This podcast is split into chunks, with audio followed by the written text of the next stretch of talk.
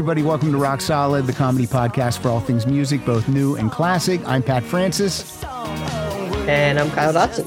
and Kyle joining us today in the Zoom room from uh, from the state of New York.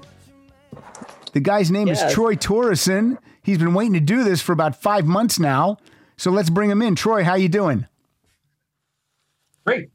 Great today. Thanks, guys. So Can't Troy, wait to be here. This has really been exciting. So Troy, where are you in New York currently in the state? Currently, I am in my apartment building. Uh, we are a one block away from the famous Mudd Club, which is the subject of the show, which is in Lower Manhattan. It's uh, if you know if you know Manhattan at all, New York City. Uh, it's it's south of Canal Street, basically. That's uh, one way of looking at Lower Manhattan. Some people go further north to you know 14th Street, and anything below that is downtown. But um, we're pretty far downtown here, which is uh, been um, an, an interest. It's been an interesting time the last uh, seven months or so. I'm since sure. the, uh, since things have been locked down. Yeah. So, And so yeah, that was one of the reasons why we we talked about doing the show. and here's the reason Troy's here. Um, I did a Patreon. Was it a Patreon contest? It was a Patreon contest so, where, yeah. where if you if you win, it was just a random drawing, and if you win, you get to pick the topic and you get to co-host virtually. And Troy won this thing, and I, I swear to God, it was back in May, and we've been trying to get this uh, on the books for all these months. It's all my fault. I would uh, I would actually forget about it, and then it would just jump in my head, and then I would send Troy an email and say, Troy, I haven't forgotten about it, even though I actually did forget about it. And so um, eventually uh, we got it all worked out. And Troy, uh, Troy, the uh, the title of the episode, are we just calling it the Mudd Club, or do you have some? Do you have a some better title? Not that that's not a good title, but I mean, do you have something? Or it's just the Mudd Club. Uh, I think you said the Mudd Club, the Mudd Club and beyond. I think we, we were saying because it, it is a little bit up past just the, the bands that would play there, but Gotcha. I think there's this whole interesting time that I was thinking about it because uh, I think that interesting time in New York, the late '70s to the early '80s, that's that's kind of the the time I look back on as recent history of New York culture, and it was a lot of it was because you know New York was cheap. Uh, people, artists could live here; they could afford to live here, and it was really the last time that happened. yeah. And I was sort of thinking about right now, New York might become cheap again. you know, some people are talking about these cities being dead, and a lot of there's so many empty storefronts. And I'm hoping that some of the cool um, culture that was created can come back because right now, if a young artist type, it's a it's a really hard place to live. And so Troy, again, Troy's in New York. I'm in California, and Kyle, you are in San Antonio. San Antonio, Texas. This is crazy. This is look at this technology. It's like the Jetsons. We're triangulating. Yeah, And Troy, how long? futuristic. It's so cool. How long have you been in New York, Troy? All your life? Did you born and raised? No, no. I, I was born in the Minneapolis suburban area, and uh, then I, I I spent some time in Chicago. Uh, so I have a some sort of torn loyalties between those those two cities, and then um, moved to New York in the mid '90s. So I've been here long enough to probably be confused when I get asked the question, "Where are you from?" And are you uh, are you married? Do you have kids? Are you single? Yeah, I am. Yeah, I'm married. I uh, been living with my wife here since, uh, as I said, about about 20 years, and um, in the same apartment. And uh, our, we have a 17 year old daughter who's a budding musician. Excellent. That's great. And um, have you introduced some of this Yeah. Mudd Club music to her? Uh, that's kind of a funny. Uh, maybe that's a good segue into something, but uh, with very little success. Uh, I, think um, you know I played this, some of this in the car, and my wife. Uh, you know, we'll make a few comments about it uh, later in some of the songs, but you know, does not necessarily go over well with the uh, more pop sensibilities of my my my people I live with. So when I first asked you about the Mudd Club, I said, "Oh, is it like CBGBs?" And you were like, "Well, y- yes and and no." Is it because the well, more well-known bands came out of CBGBs like Talking Heads, Ramones, Blondie, Television, and maybe uh, not so well bands came out of the Mudd Club? Yeah, I think some of those bands, uh, you know, performed there. Uh, Sure. I mean, the first opening night, uh, B- B52s played, so they did have some bands that were like uh, more popular. But um, yeah, I mean, what happened is, I think, is that the scene uh, around CBGBs kind of hardened into punk. It kind of became a formula, and people wanted more and more of that kind of like, you know, hardcore. Yeah. And um, you know, people started decamping into other places to get away from that because it got a little bit too macho. You Yeah. know, I mean, you, you know, punk punk gets a little bit uh, aggressive with you know people uh, moshing and all that, and I think that some of these more artistic types uh, moved into other spaces just to try different things. And so you had this real flourishing of clubs just all over the place in Lower Manhattan, um, and some uptown as well, like uh, the Peppermint Lounge, Mhm. uh, Danceteria. You had dance clubs like uh, Paradise Garage. Um, you had you know queer clubs like Pyramid. There was just so many interesting things going on at that time, uh, and it was pretty much anybody seemingly could just open up a club. It seemed like you know there were all these empty spaces, all these old buildings that nobody had any use for. So I think that's that's one of the th- reasons why it's it seems like an interesting confluence of people coming to the city attracted by the music scene and also just kind of changing and saying, "Ah, that's old hat. We're going to try something new over here." So this wouldn't be a club that had a bar because you you you would have to get uh, liquor license and all that. Was it just br- you could just bring your own beer in and whatever? No, it, it, it did have a bar. Oh, it Uh, did? Most of these places were bars. Yeah. And they had a, you know, a cover charge and they had a, you know, something like a, um, a DJ booth and all that sort of stuff, a dance floor at, at Mudd Club, you know, so it, it was a, a proper club. It, of course, the neighbors hated it. Um, I'm glad I, I'm glad it's not open right now because I live a block away. I'd be hearing all the people smoking and talking and having parties outside. Um, in a way, it's uh, you know I'm now a, a grumpy uh, middle-aged person, so I'm sure it would be much less popular today. And it was it only lived for you know 19, 1978 to the you know 1982 or so. yeah, so only like uh, four or five years. Yeah, And um, yeah, and, and then basically after that, it came the city kind of got priced out of that. I mean, Mm-hmm. everything got too expensive. Let's preface this uh, with Kyle. Kyle, uh, in the history of Rock Solid, what's the worst episode that you ever produced? Is for, in regard to the music that uh, you didn't like? What was it? Oh, it was Dire Straits for Okay, sure. it was Dire Straits for sure. so then, I like Dire Straits. Dire Straits is like dad rock, you know, like like I like Mm. um, Steely Dan. I, I, I I'm I'm a very interesting uh, uh, test case for you because I think I like uh, this this weird wimpy music on one side and then the kind of edgy stuff on the other side, and then a lot of stuff in the middle I don't really like too much. Well, here's here's the setup for this, Troy. Kyle sends me a text the other day, and the text says, "Oh no, I think we have a new winner for my least favorite episode, Music Awesome. wise. music wise, music wise. Yeah, yeah, Nothing totally. to do with you, I Troy." No, it- it- And uh, I was just listening to know, I- I- snippets of things when I was uh don't couch your was like, feelings, oh, Kyle. like, don't. a loo- this is this is a loose base on everything.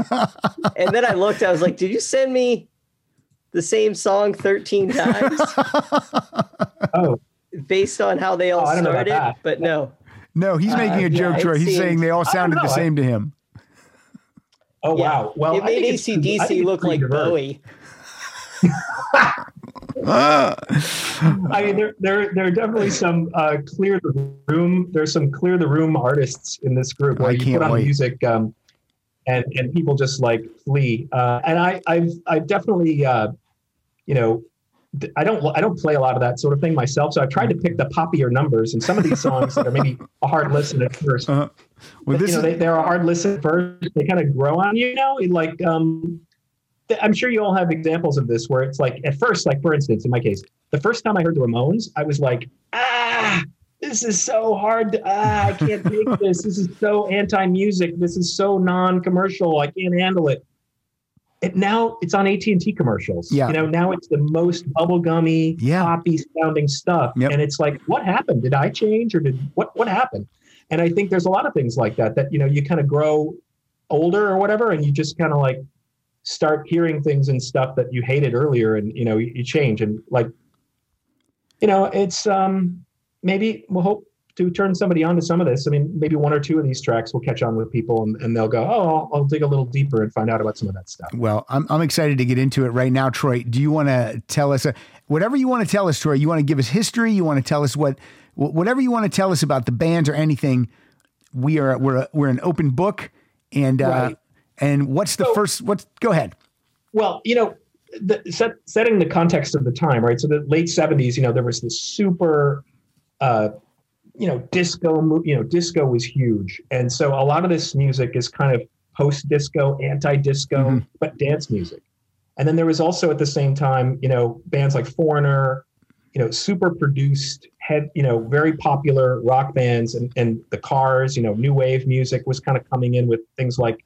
Um, Blondie, and and so I think people that sort of wanted to stand out, they were like, well, how do we, how do we kind of do something more arty and different and more, uh, and more less commercial than that, you know, and and what it led to is is kind of more maybe more interesting than what it was because I think a lot of bands like Nirvana, industrial music can trace its roots to a lot of this stuff. Um, noise rock like Sonic Youth, you know, kind of got its start.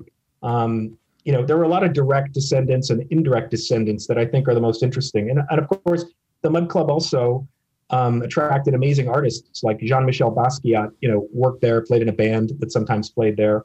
Um, you had incredible filmmakers like uh, um, Jim Jarmusch, you know, hanging out there. People like Steve Buscemi, the actor, was hanging out there with, um, you know, just an interesting mix of people and and and just an interesting time in the city. So I, I just wanted to kind of, as a tribute to that time and that, place, uh, have the show and this music. I love it. This isn't in my wheelhouse at all, and I'm so excited. If you could, Yeah, that's you- another reason. Is you know, I kind of looked in your database of like what you haven't talked about and bands you've never really covered, and and most of these bands I think have never been on your show. That's good. That's a good thing. Yeah. If you could, uh, if you could pinpoint and give us, uh, who would be the most popular Mudd Club band, if there is such a thing? Yeah. Is it Dire Straits?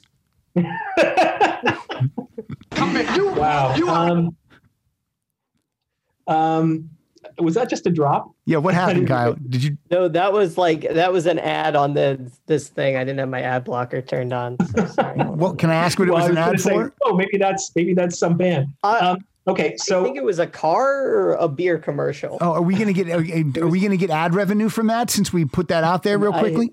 I hope so. I hope so. That would be great. Okay, Troy. so I'd say the most popular thing that most people have heard probably is um, there was a band called Liquid Liquid that that used a, a, a lot of percussion and a lot of like instruments that are very bass heavy and it's very good, good like funky music and it's been sampled um, by uh, you know one of the biggest rap songs of all time. So I think that's a song that most people have will hear and go, oh, I know that. That's that's from um, you know one of the earliest big rap songs. okay, uh, cool. White Lines, which was a big uh, rap hit. And what are we So gonna? that's that's not very popular. and what's the first song on the playlist today? I believe we have Richard Hell and the Voidoids with Blank Generation. Now they're kind of like a pre Mudd band, so they're they're kind of more CBGB's era, um, older I think, and was in the band Television, like you mentioned them. They're kind of CBGB Yeah. scene, but the term Blank Generation, I think, kind of defines this group. It's kind of like the we want to we want to X everything out. We want to you know it's the, the, the sort of catch-all name for this music is no wave, which was sort of like an anti-movement to say you know we don't want to be like punks, we don't want to be commercial like new wave. We just want to nullify everything. So that's why the music is so fun to listen to. All right, well let's listen to uh, let's listen to this first song. And I have heard of uh, Richard Hell, so maybe maybe I'm going to enjoy this. You ready, Kyle?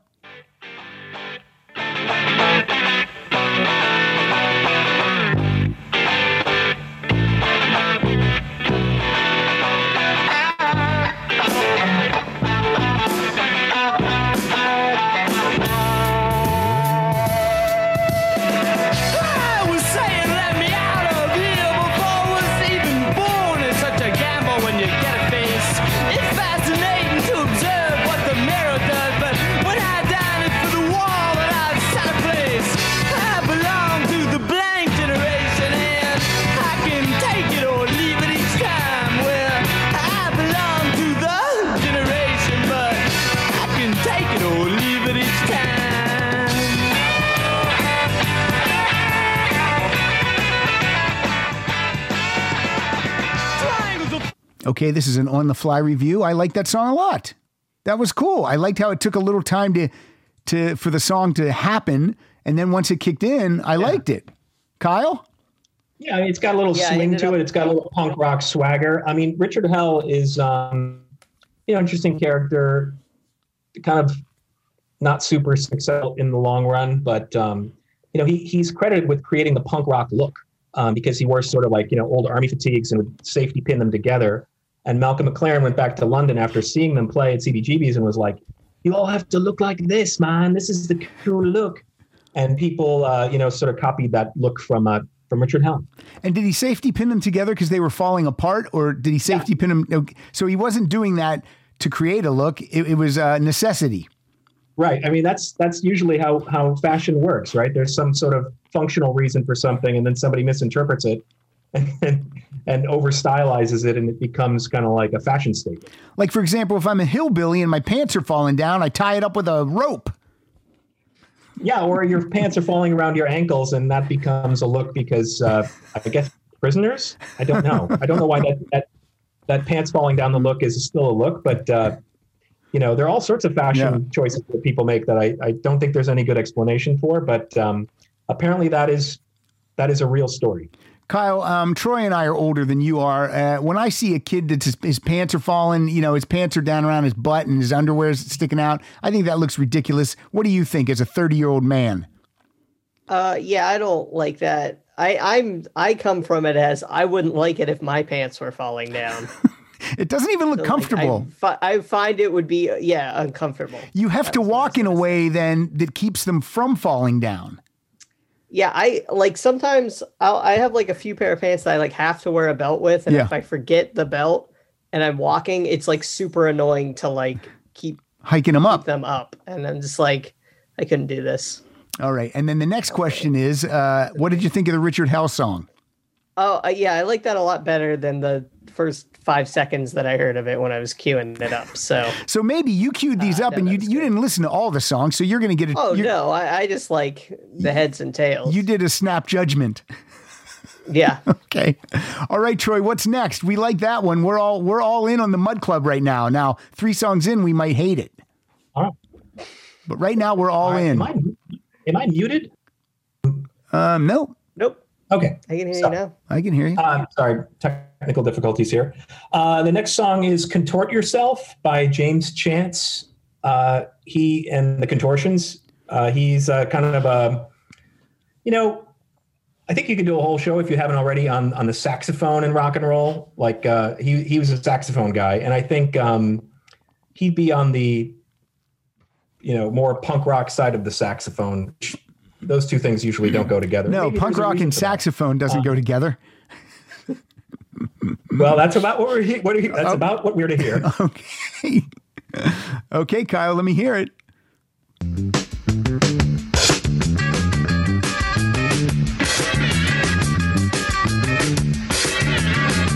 It's better than pleasure. It hurts more than pain. I got what it takes to drive you insane. Now is the time to lose all control. Distort your body. Ow! It twists your soul.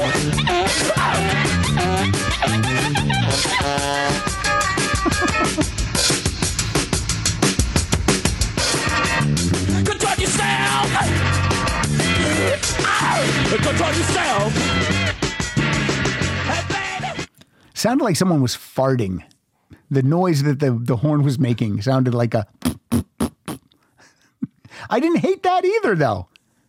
No, it's kind of it's kind of- crazy fun. I mean, apparently that they were like a real riot live. Like I think that's one of those things that doesn't really maybe translate uh, in recordings. Mm-hmm. Uh, apparently, it was Angie's list is now Angi, and we've heard a lot of theories about why. I thought it was an eco move. Fewer words, less paper. No, it was so you could say it faster. No, uh, it's to be more iconic. Must be a tech thing. But those aren't quite right. It's because now you can compare upfront prices, book a service instantly, and even get your project handled from start to finish. Sounds easy. It is, and it makes us so much more than just a list. Get started at Angi.com. That's A N G I, or download the app today. Is quite a uh, fist flying, uh, confront the audience, um, quite a show. So it's one of those, I guess you had to be there kind of bands. So I, I don't really love a lot of their music, but um, that song I think has some positive uh, elements to it that, you know, it'll wake you up. It's got a little bit of a tonic fit flavor to it. Like, you know, contort yourself, get out of bed. Yeah, well, there's a lot of bands like has that. like a it almost has like a James Brown feel to it. yes, it does. Yeah. Yeah, yeah, it's funky. I mean, it's definitely uh, you know got a beat that you can uh, dance to, as they used to say on the Dick Clark show. Um, but it's not uh, it's not pop music by any means. So No. it's it's a bit it's a bit of a vinegar um, rather than a sweet tune.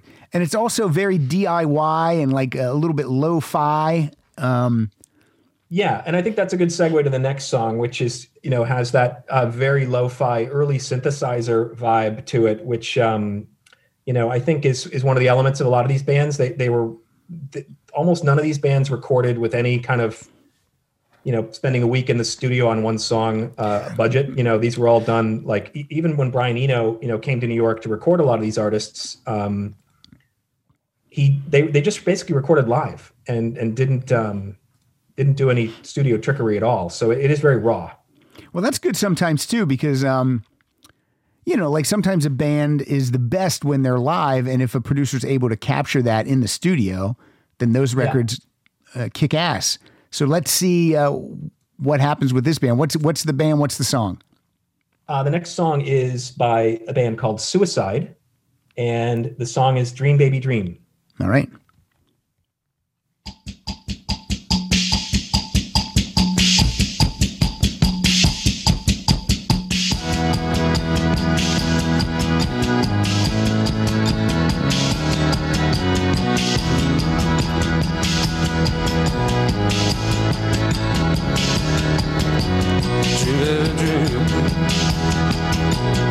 Baby, dream.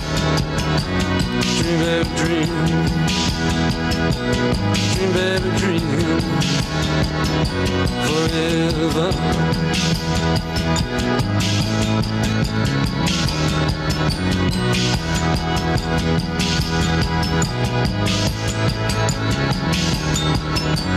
Keep them dreams burning, baby. Keep forever. Oh, dream, dream. Dream, baby, dream.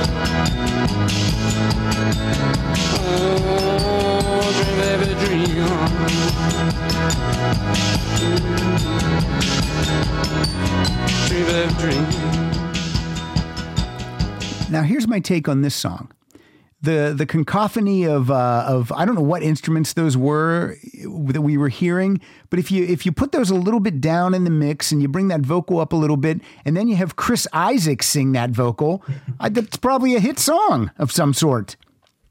Maybe. I mean, uh, so you could you could totally hear uh, you know some of the things that you know these guys influence, like the Cars, with their synthesizers. You you can in fact the Cars directly ripped off some of their stuff. Um, Depeche Mode, you know that sort of twangy little um, synthesizer sound from the early days of like synth bands like Soft Cell, those kind of bands. You know they're definitely part of that whole movement. Uh, but they were really early. I mean, they were like I think they started around 1970. So it's like they were playing this and they got absolute. I mean, one of the things that's so, so interesting about these guys is the how brave you had to be to get on stage and and do these drony synthesizer songs at a time when everybody was playing guitars. I mean, they were just literally booed off the stage um, so many times. So there's a lot of guts involved in doing something that's just totally un- unique. Like they were not following many trends. They were not part of some, uh, um, you know, you know, large vanguard of bands doing this. They were out there on their ledge. But was a band like this accepted at the Mudd Club? Like you could go to the Mudd Club and do anything, and you wouldn't be booed off the stage there. That's right. So I think that's about you know these kind of artsier spaces were, Yeah. were safe spaces you know for some of these more out there acts uh, because people went that to that place expecting uncommercial things Yeah. they expected things that were you know for you know the midwest would be considered weirdos you know that kind of thing it was it was kind of like a club for weirdos I wonder, were these artists, did they want to break through and be successful or were they anti success also? I think uh, a lot of them were anti-success. So, um, especially like the next artist we're going to play, uh, you know, literally uh, undermined themselves at every turn. You know, to not be signed by a major label, to not listen to a producer, to not, you know, um, follow uh, any commercial path that you know be like what blonde do what blonde did. No, do the opposite. All right. And who is it? Who are we hearing? uh, the next artist we have is Lydia Lunch, who was um, fronting here the band uh, Teenage Jesus and the Jerks.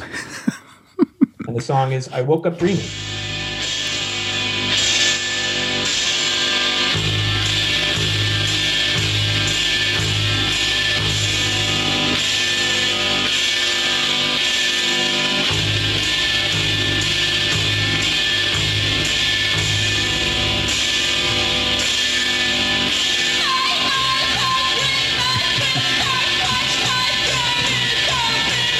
No, no, no, no, no.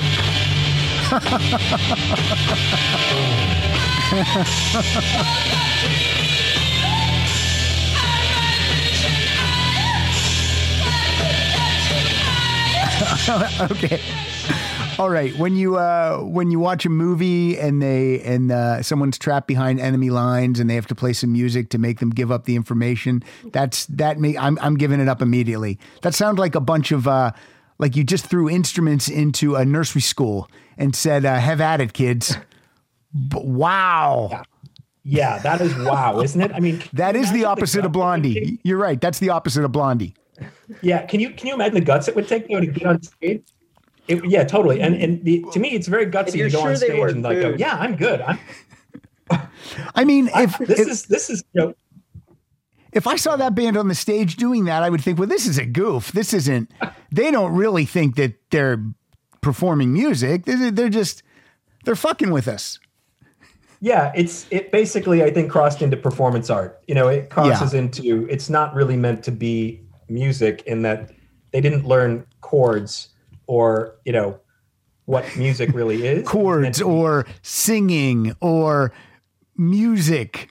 Um, the uh, those are old fashioned. yeah, this is the first one. This is the first one where I'm like, no, I would never want to hear that song again. Yeah, so we're starting to cross into the noise uh, start of the program right now, where it's the, the bands that get are get, you know, uh, into the area of what I was talking about with clear the room music, where if you put this record on, you know, it's like that Yoko Ono or something, just like Captain Beefheart, where you just go, oh, what is going on? You have to recalibrate your ears, um, and I cannot imagine anybody listening to this for fun. You know, it's uh, it's uh, it's definitely an acquired taste. A taste I really haven't Did we- acquired, but I just wanted to give a, a kind of like she was definitely a big part of the scene and this kind of music uh, with you know noise, uh, you know, kind of like Metal Machine music, that Lou Reed album. I don't know if you've ever tried to listen to that, but I have it, but I have it because it came in a box set. But I, I put on about 30 seconds of it, and I, I'm like, I can't listen to this.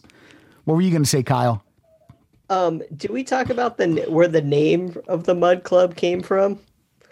Yeah, I don't think we did, but it's um, Mudd was a doctor who apparently uh, worked um, to save John Wilkes Booth after I guess that's his biggest claim to fame. Um, Yeah. And the building that the Mudd Club was in was owned by a famous artist, uh, Ross Bleckner.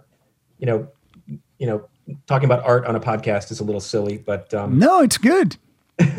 uh, but anyway, the uh, it was definitely um, there was some history to the to the area into the building, um, and uh, the uh, friends who started it kind of immediately fell out, and some of their you know there's all these kind of turmoils. I have one of the things I was going to do is provide you know for your listeners uh, maybe we'll do a little prize bag of um, some of these books I got uh, about the club and stuff. Including this one Oh, look at that. The Mudd Richard Club. Yeah, that looks. Uh, he was like the doorman, and it's a, it's a big thick book. That is a nice book. It is a good book, yeah. And then um, this this book I actually really liked a lot. This is called Life and Death on the New York Dance Floor. This also very big book. Yeah, people will like these really? books. Yeah, no, this would be a good giveaway. And it's um and then the third one is I have a vinyl copy sealed uh, of the Eno album I was talking about. Nice. uh, Oh, called No New York, which so we could mail that to some of your fans. So Troy, you can you can send that stuff to me, and then I'll send it to the winners. That way, you don't have to send it to three different people. It's a deal. All right, cool. Well, thank you. Those are great prizes. Yeah, cool. and So- and I want to say, I don't know if you got this email, Pat. I Troy sent what it, what I can only describe as a dissertation on the Mudd Club with like and so like uh, uh, so hearing him talk about this, you know, he obviously you obviously know your stuff and aren't like us idiots when we're like I don't know maybe Kiss was bored this day or whatever like I don't know why he's a cat. I mean, I don't think So, there's dog uh, makeup, so he went with the cat. Yeah, I, I, although uh, it- having read these books, it- it's kind of goes in one ear and out the other. It's uh, it's it's I, I'm as I said, I, I I definitely would never pass my PhD dissertation on this stuff. Way beyond. There's a lot to know, and people who lived it, of course, would say, "What's that idiot talking about it for?" You know, people like in some of these bands, you know, they'd be be- much better people to talk to than me. I'm I'm no Rob Halford um, on the subject of this stuff, but um, Troy, let me ask you something because we didn't get into this. First of all, you look you look intelligent. Doesn't he look intelligent, Kyle? Troy looks Yeah. intelligent. Yeah, you you look like you would be invited to any panel to speak about whatever. Whatever. Yeah. You know, like here's our expert Troy on. So what I want to know, Troy, is wh- what what do you do? What is your work?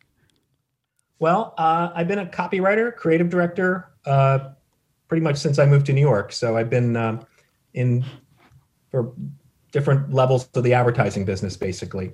And about four years ago, I switched into consulting. Okay. Um, so I'm still on the creative side of things, but uh, for a big consulting company. Cool.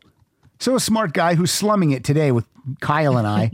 Kyle, I thank you. literally Took, literally took PTO today, paid time off um, to do this and other things because it's my birthday. And also, Oh, happy um, Happy birthday. birthday, Troy. Thank you, thank you, and also um, uh, the it's the anniversary of the of the Mudd Club opening. It opened on on Halloween, so we're right around the uh, Wow, all, timely. all these all these dates kind of came together beautifully.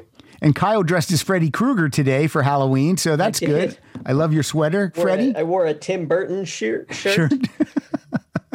Is one of your arms like really long and strange, like a Tim Burton yeah. movie? Yeah, there you go. Kyle Scissorhands. All right. um, all right, Troy, hit us with another one. Yeah. So the next song is um, by a band called Mars. They're probably the most iconic. When I, I shouldn't even say iconic because of these, none of these are icons that anybody would recognize, but they are the most. What's the word? Representative Okay.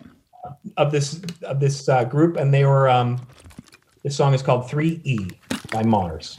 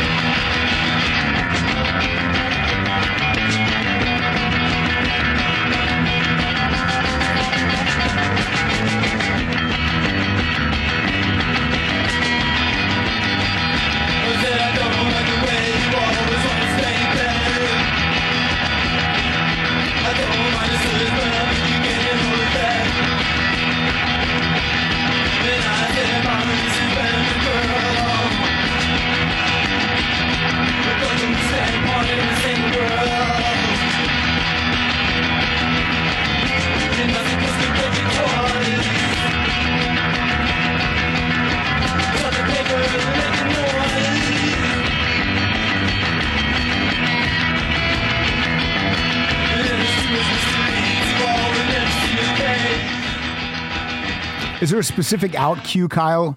Do you have a specific out cue, or am I?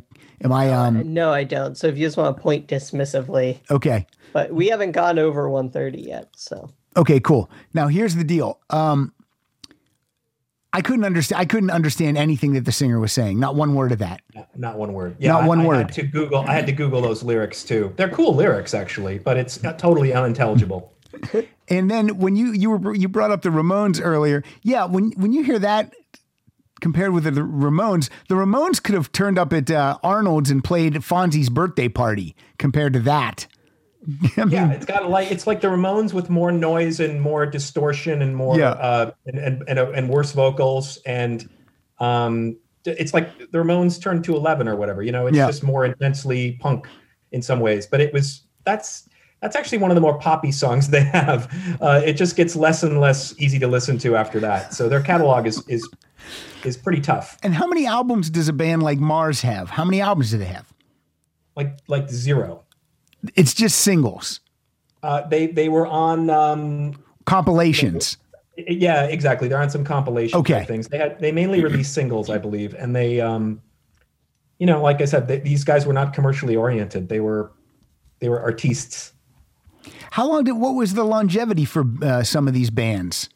Like in some cases, weeks. Um, I have lists of these bands that, like, you know, are are are much less successful than the ones that actually recorded. Um, you know, and it's just it was a very small, short little period of time. But I think Mars was together for a few years. They were All one of the more together bands. But I mean, Sonic Youth, you could say, is is one of these groups, and they're still Yeah, they're still going. until pretty recently anyway, um, kicking. I think that was the the only uh, name I recognized when I was looking this. yeah, and, and it's kind of debatable whether they were part of the scene because they started, you know, later. So um, they were definitely influenced by it. That's why I kind of put them at the end. But if you're a big fan of the Mudd Club and you want to uh, you want to tout someone, you're probably going to say, "Well, Sonic Youth, Sonic Youth came out of it." Uh, kind of. I don't think they ever played there, but they played, and you know that that setup of, of clubs around it. You know, Gotcha. I think the Mudd Club probably had closed by that point, but um, the uh, yeah, definitely they were they were the, one of the people that came out of that scene. And um, we've heard uh, we've heard some women singing so far. Uh, were there a lot of women in this scene? It feels dangerous to me. I don't want my kid going over there. Yeah, I mean, Lower Manhattan was dangerous. So we had Lydia Lunch, who was a female singer, Right. and some of these bands had females in the bands. So um, I believe Mars has some, some yeah, China Burg, I guess, is one of the people in the band. So yeah, some of these bands have female uh, members, and it was also kind of a white, you know, frankly, just like the punk scene, very Yeah. white, you know, very kind of like, uh, um, you know, a lot of straight white males getting their aggressions out. But it was, you know, one of the reasons why it was uh, so male is, you know, Lower Manhattan was a very dangerous place to be um, as a single f- female. Uh, it- but you know, the photographs and things I've seen from the various books I've looked at, um, there were more women than you might think, and there were there was even more diversity than you might think. Like I mentioned, Jean-Michel Basquiat.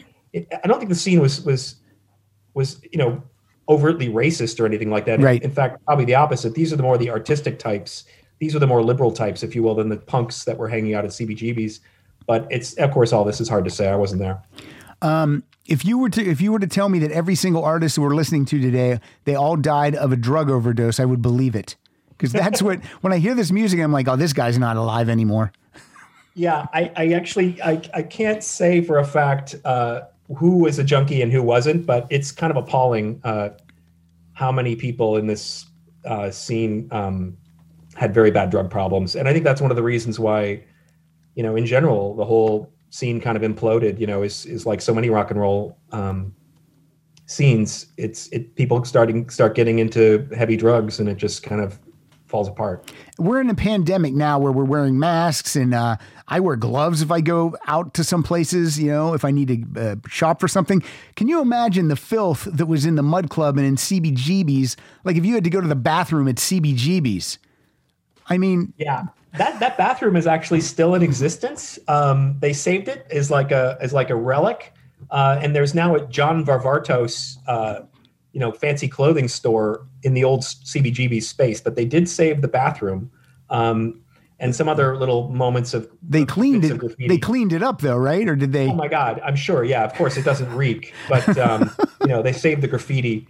Um, but but some of the uh, you know you get some of the flavor of of of how toilet like a lot of these places were. Yeah. Um, but also you look at the pictures of New York in the 70s, and it was really bombed out. There was something like 350 fires in Lower Manhattan uh, in one year. Wow. You know, just whole, whole buildings were being set on fire by their landlords to collect the insurance. Oh my God. More dead than alive, you know, and and that's it's kind of amazing the city pulled out of that dive. Yeah. But um, in a way, what it's turned into, you know, this kind of like shiny um, condos for rich people, uh, you know, that that never even live here. Yeah. Um, you know, that's that's a bit sad too. It's going the exact opposite way. Yeah, I think cities in general. Uh, I hope, as I was saying at the beginning, like I hope it sort of starts to, um, you know, we get some of these clubs that were closed down by neighbors like me um, back. You know, I hope Yeah. we get some of the nightlife in, in our cities back, and some of the more interesting artistic types can afford to move move into cities, whether those are in Cleveland or some other place. They don't all have to be in New York. I mean, Yeah. that's that's kind of silly. Um, but uh, you know, certainly Chicago also went through a similar renaissance when I was there. It was really cheap when I moved there. When I left, it was starting to get um, really pricey and fancy, and there were ATMs all over the place, and you know all these sort of dangerous neighborhoods that were the you know where the cool kids lived. Yeah. Became where the uh, fancy people wanted to live. By the way, if you're just joining us, we we are we're talking with uh, uh, Professor Troy Torrison. He's giving us a history of the Mudd Club, and uh, he's lived it, he, he- he's lived it, and uh, and he's uh, he's taking us through the history. Uh, Troy, what's the next tune? Yeah, the next tune is uh, Are the songs getting worse, or are we gonna are we gonna go up? Are we gonna? well, they're going to get different. Um, they're gonna the get different. okay. The next tune is also uh, a hard listen, but it's it's by a band called DNA, which was um, a guy named Arto Lindsay, who's who's in the Ambitious Lovers. You might have heard of them. Um, but the the uh, I'm an ambitious lover, Troy. excellent. uh, but this song is called Blonde Redhead, and this song, in you know, a band t- named themselves Blonde Redhead after this song. I love the title. That's great.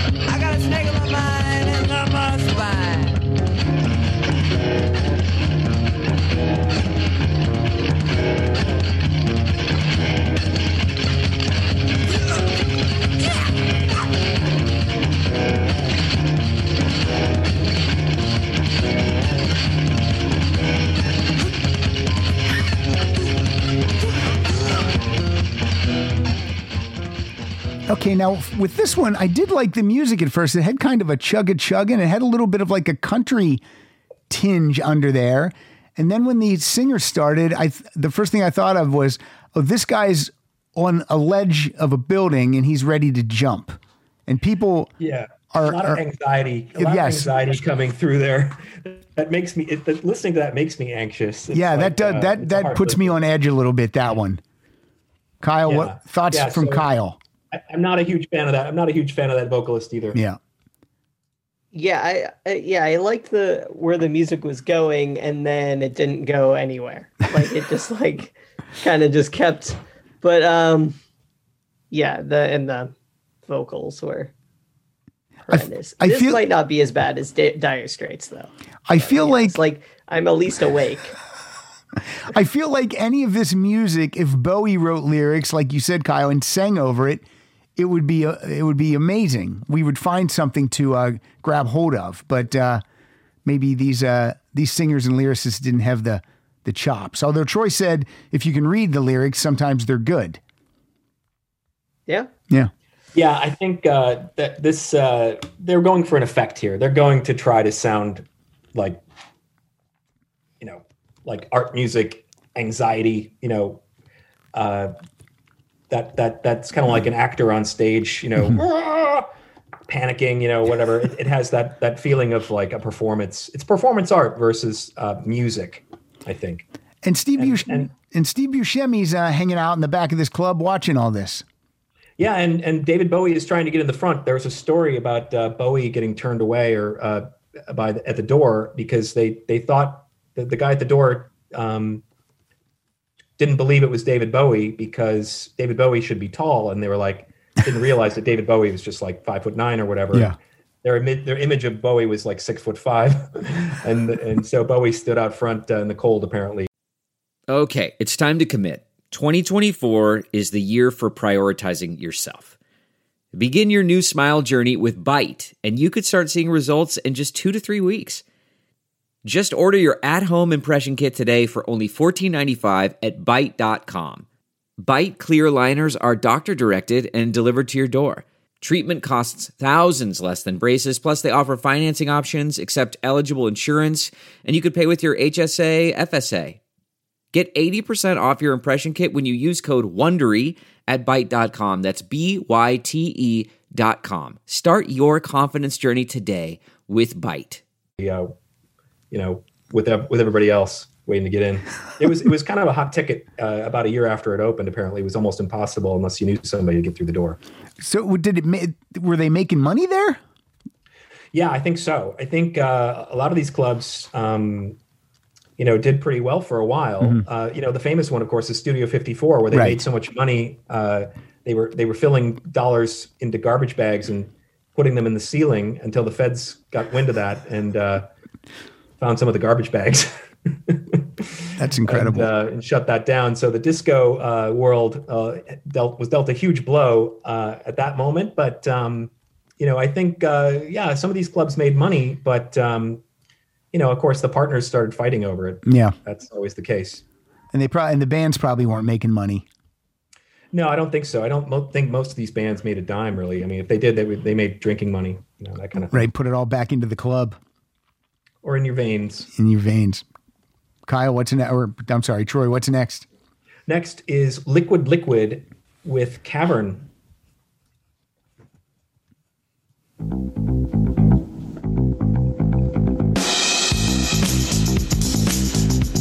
All right, I like this a lot so far. When's it going to break bad?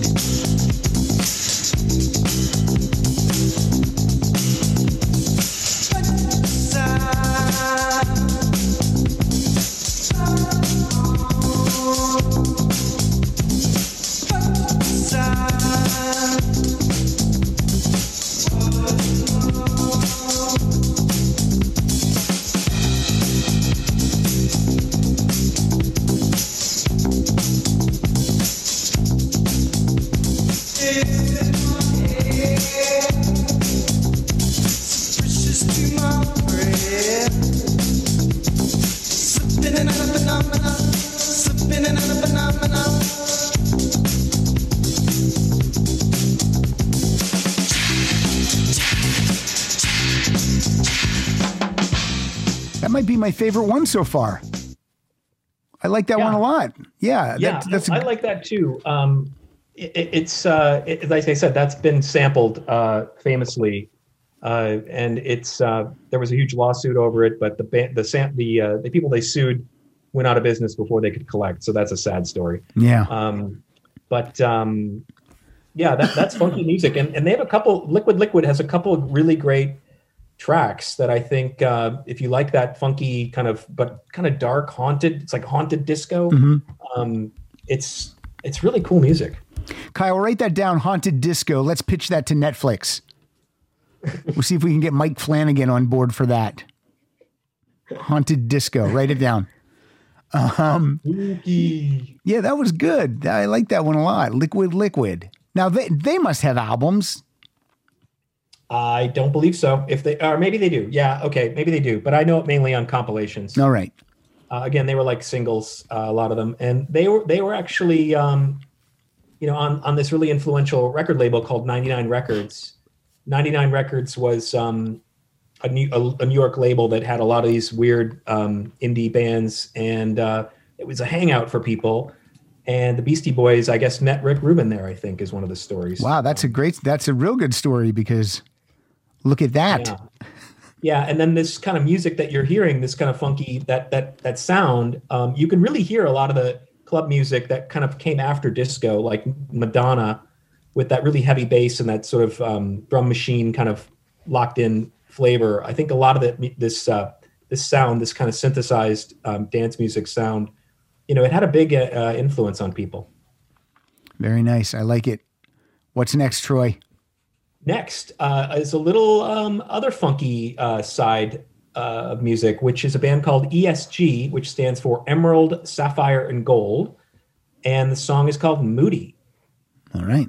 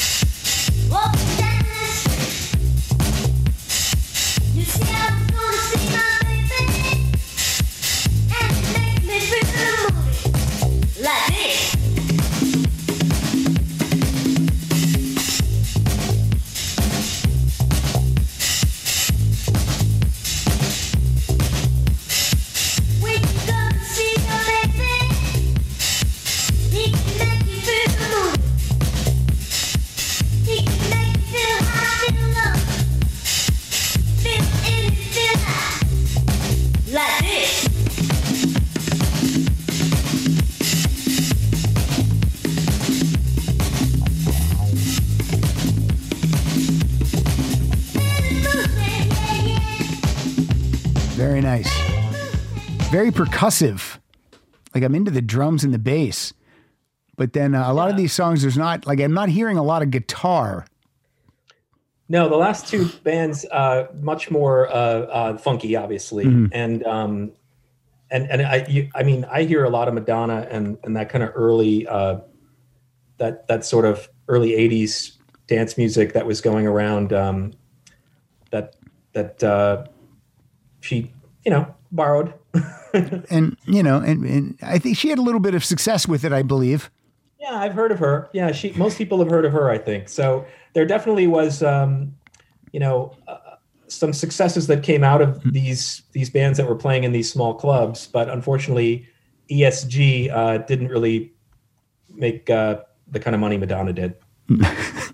And the, the vocals on that song uh, reminded me a little bit of a, like a Cyndi Lauper type of a, you know, voice.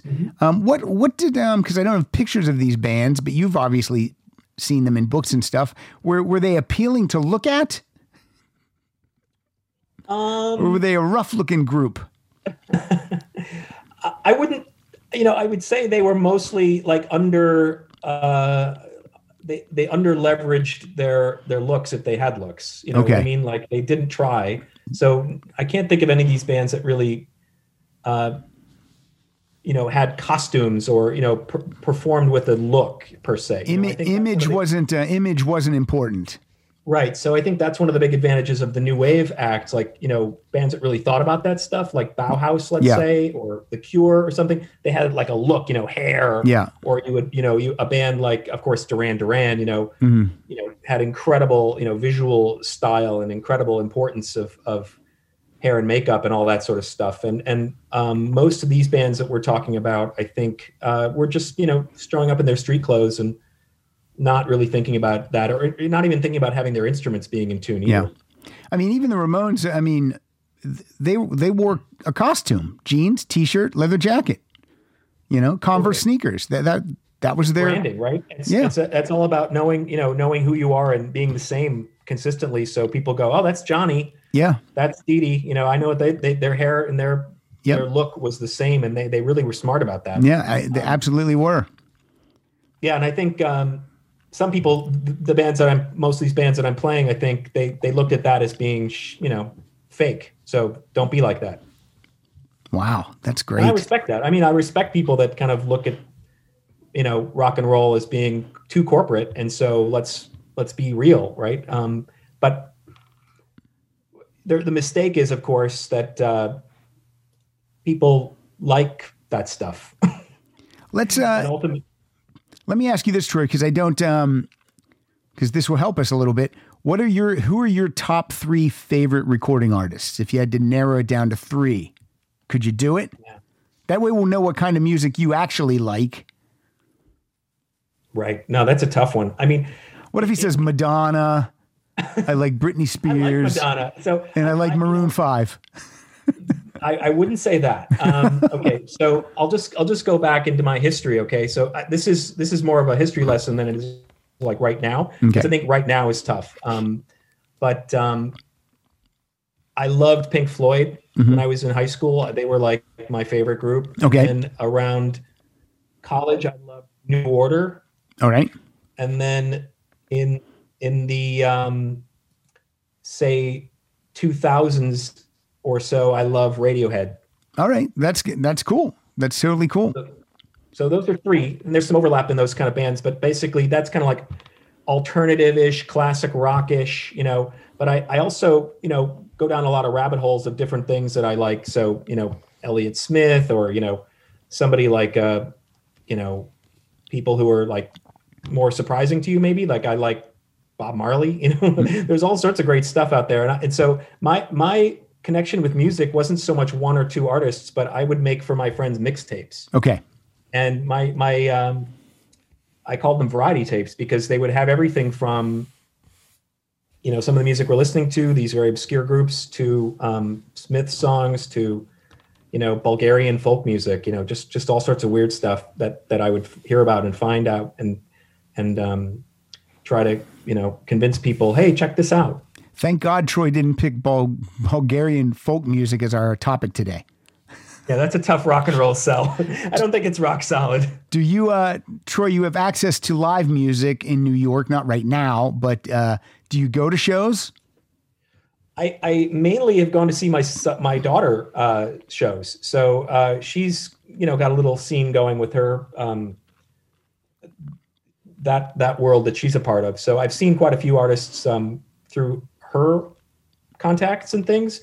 But um, no, I'm not a big live music guy, and never really was. Okay. it's a, it's kind of I'm sort of sad to say it, but I, I would you know go to see shows in college, and I went to show shows you know occasionally with friends like to see the Beastie Boys or something at Madison Square Garden. So I would see shows, but I mean, it, my main contact with music was um, I like uh, I like recorded music, so I would like um, going to clubs and things. And and uh, so when I was in Chicago, I don't know if you Cabaret Metro. Oh yeah, I, yep, I was there many yeah, times. so I would go. I would be in the. I would be at the uh, Smart Bar downstairs Yeah. listening to the DJ versus upstairs listening to the the live bands. Gotcha. For the most part, I find the live band experience a little bit. You know, you're just sort of facing the stage, and most of the times the bands were kind of boring. Frankly, Mm-hmm. I, I didn't see a lot of great. Um, bands sort of by accident. I, I have a few stories of like walking in and just, oh, this is this new band called the Smashing Pumpkins and they're playing tonight, you know, but I didn't have many uh, wow moments seeing live music. I, I generally was sort of disappointed. Is your daughter a solo artist or is she in a band? Um, I'd say a little bit of both. Uh, she's in a band uh, sometimes when she plays live. She sometimes plays with a band, um, but she can also, you know, singer songwriter kind of stuff. Uh, she's her name is Emmrose, and she goes by that band name Emmrose, E M M R O S E. And is there music on uh, on uh, iTunes or online that we can find? Oh yeah, All right. yeah. It's on Spotify. It's on iTunes. Um, all the platforms. And is she is she signed with anyone like a label right now, or is it all independent? Uh, she's still independent, but she's uh, got a sync deal. If if, uh, if you know your world world of music, um, so her her work could be in commercials and that sort of thing. All right, cool. Well, let everyone check uh, out Emmrose E M M R O S. Okay, check that out, everybody. Let Yeah. uh, let's let her let her music spike a little bit. Thanks to uh, thanks to our listeners. Yeah. And that's a good segue to the next band, which is called Bush Tetras. Oh wait, say that again, Troy. Bush Tetras. Okay. Like the tetra is the fish, I guess. I don't know really where this term comes from, but uh, this is kind of like the closest thing to a no wave girl group. All right. Um, they uh, they have a song here called "Too Many Creeps," which is what women often feel like when they're walking down the street. And is, this is going to sound like the Go Go's, I assume.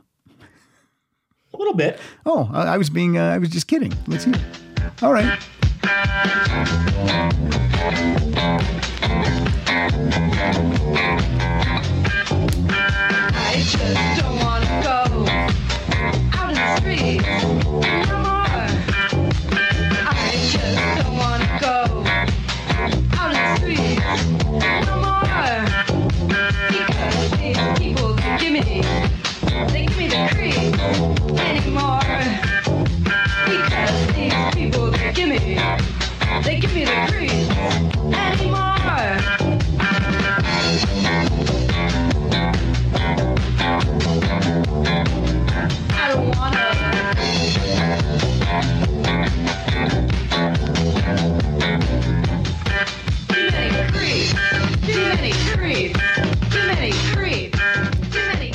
cool.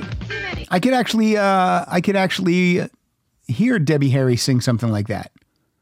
Yeah, it's got a little of that, um, you know, funk in the background like we had from some of those earlier Yeah. songs. But um, yeah, there's some good songs by them. I, I think they're one of the ones that got away. They kind of uh, imploded, but I think they've had some reunions and things. They, they got a little college radio play, but uh, you know, it, it's uh, definitely, uh, I think, a good sound. Uh, that kind of girl rock uh, band so, sort of sound. Um, that uh, I, I wish there were more bands like that.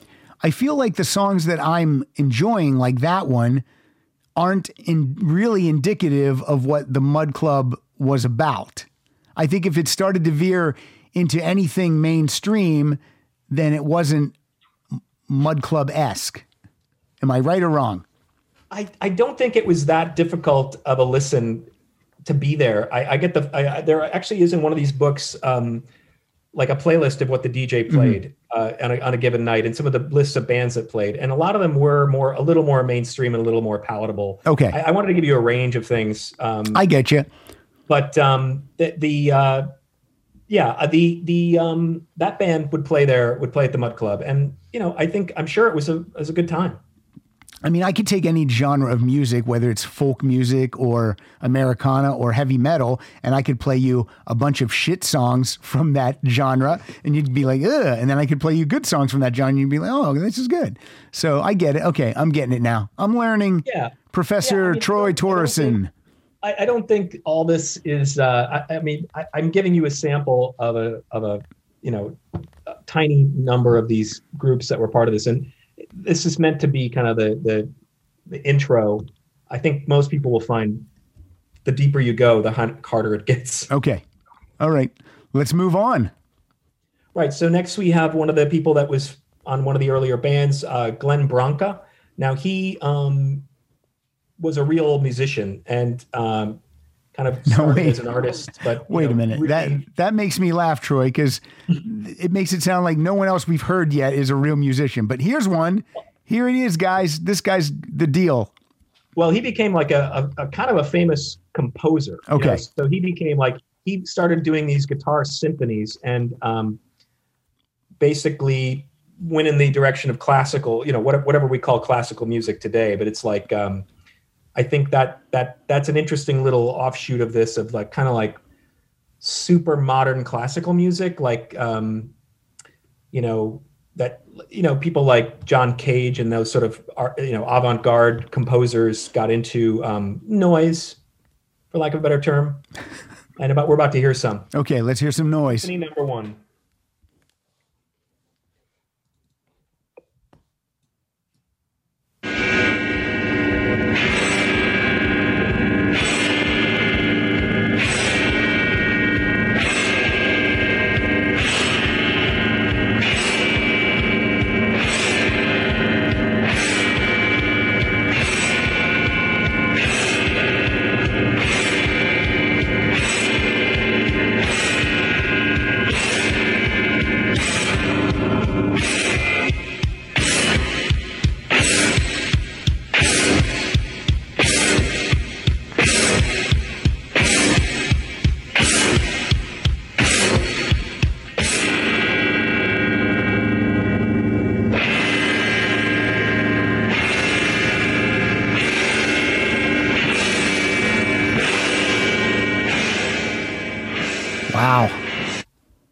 That was rough.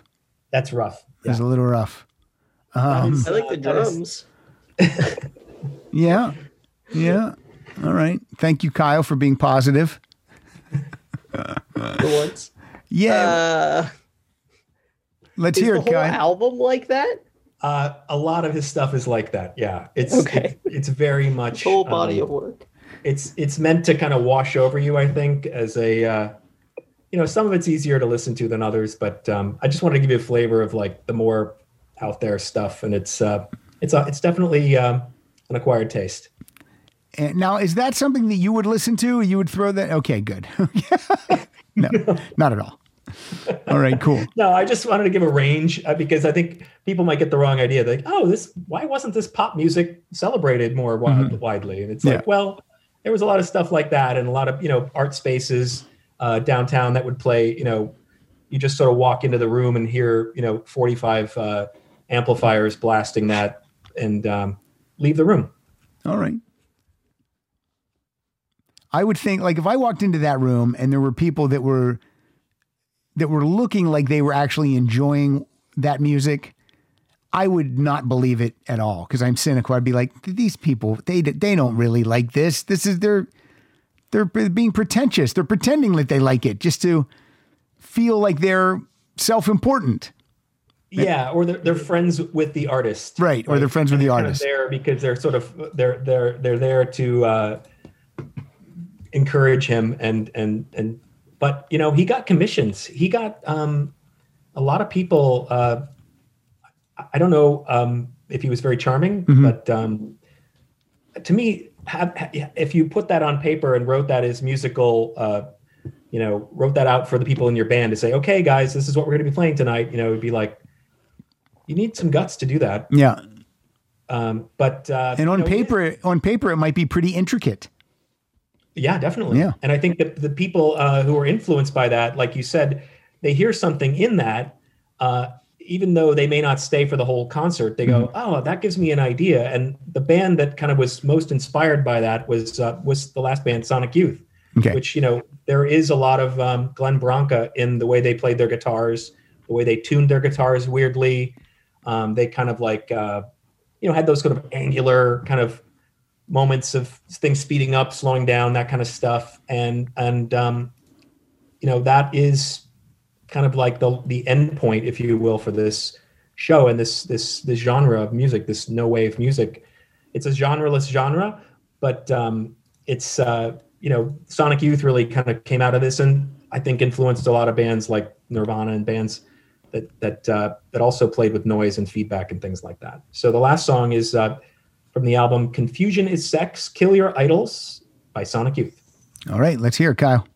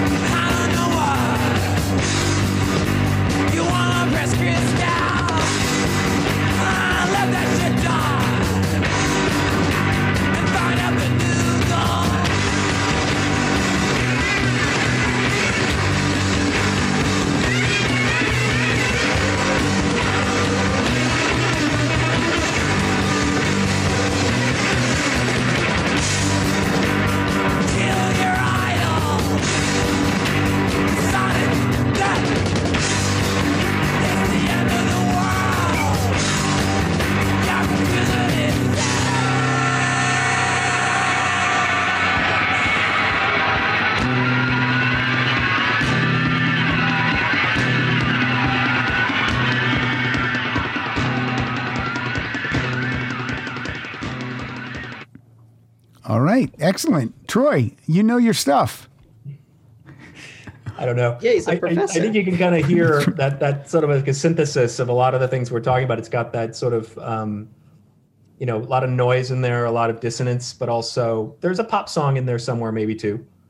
And they sort of put it together, and they became obviously the most successful band to come out of this. Uh, absolutely, and it's it's funny what we didn't hear in any of these songs were uh, one, two, three, four. Like no one counted in. It was just um, here we go. We're off and running to the Yeah, avant-garde it's, uh, races. It's it's pretty hard, and and you know they obviously they they toned themselves down. I think more than most of these Mm-hmm. uh, people because they they had a long career, you know, and it's like they they tried different things, and some of them were much much poppier than that. Well, Troy, uh, it was a long time coming to record this, but I hope uh, I hope you had fun. Definitely. And here's what I want to do since uh, since we're out of songs, and even though it doesn't go in with uh, the theme uh, of the show today, I would like to play out with an Emmrose song. So is there is there one that you can you can recommend, and then uh, I will purchase that and I will uh, tack it on to the end of this episode. Sure. Well, I think her uh, her big hit, if you will, is Okay. called "Tonight." All right. Um, it, it, you know, because this is now for me heading into night. Uh, that would be a good one. All right. So we're going to play out with Emmrose's tonight, and it'll uh, cleanse the palate of what we've uh, what we've heard. And Yeah. Troy, are you are you on social media? Are you on Twitter? Do you want people to follow you? Uh, yeah, you know, sure. Okay, Uh, actually, if you want to follow me, I, I have a lot of mix, uh, variety mix uh, collections on Spotify. You can find me very easily on Spotify. That might be a good place to start. And we just search your name, Troy Torrison. Yeah, I'm the only Troy Torrison in the world. All right. When you, and you're a professor, so look for Professor Troy Torrison on Spotify. Kyle, what's going on with you?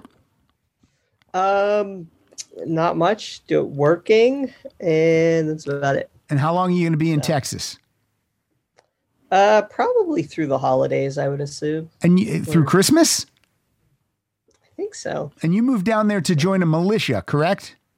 I did. Yeah. All right, good. Um, and this is your this is uh, uh this is your wife, Marissa, or I'll say my nie- I can say my niece, right? I got a fucking niece now. Yeah. Your, Uh, your niece-in-law. My niece-in-law. This is her time of year, Halloween, right? Yeah. So is trick or treating banned in Texas right now? Yeah. Well, um, yeah. Her sister lives in Houston, so she's coming for Okay.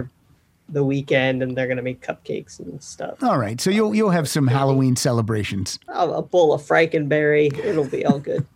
All right, you can Kyle, follow Kyle at Kyle Dotson Funny. You can find everything about the show uh, at www.rocksolidpodcast.com. Kyle, do I need to say the W's anymore? No, I, I don't think so. Uh, and you can follow us on Twitter at Rock Solid Show. And Troy, again, thank you so much for doing this. I will send you my address. Happy birthday. Yeah, happy birthday. What are you going to do tonight? Anything? Is your wife going to cook you a meal? Uh, no, we're going to order in, but uh, we are uh, we definitely I, I, we've got cake, so we're good. All right, cool. And how old of a gentleman are you? Can I ask that? I think we're the same age. I think we're uh, mid fifties. I'm 56. I'll be 57 in February. Uh, so you're a touch older than me. Mm, You didn't have to say that, Troy. That's something I didn't need to hear. Um, no, no, just just a, just a hair. Uh, no, we're we're we're practically the same. Okay, Uh, cool. I will. Uh, I will send you. Uh, I will send you my address so you can send me those awesome prizes. That's terrific. And then uh, we'll think of some uh, type of a question for that. That's it. That's the show. Everybody enjoy Troy's daughter Emmrose, and the song is tonight.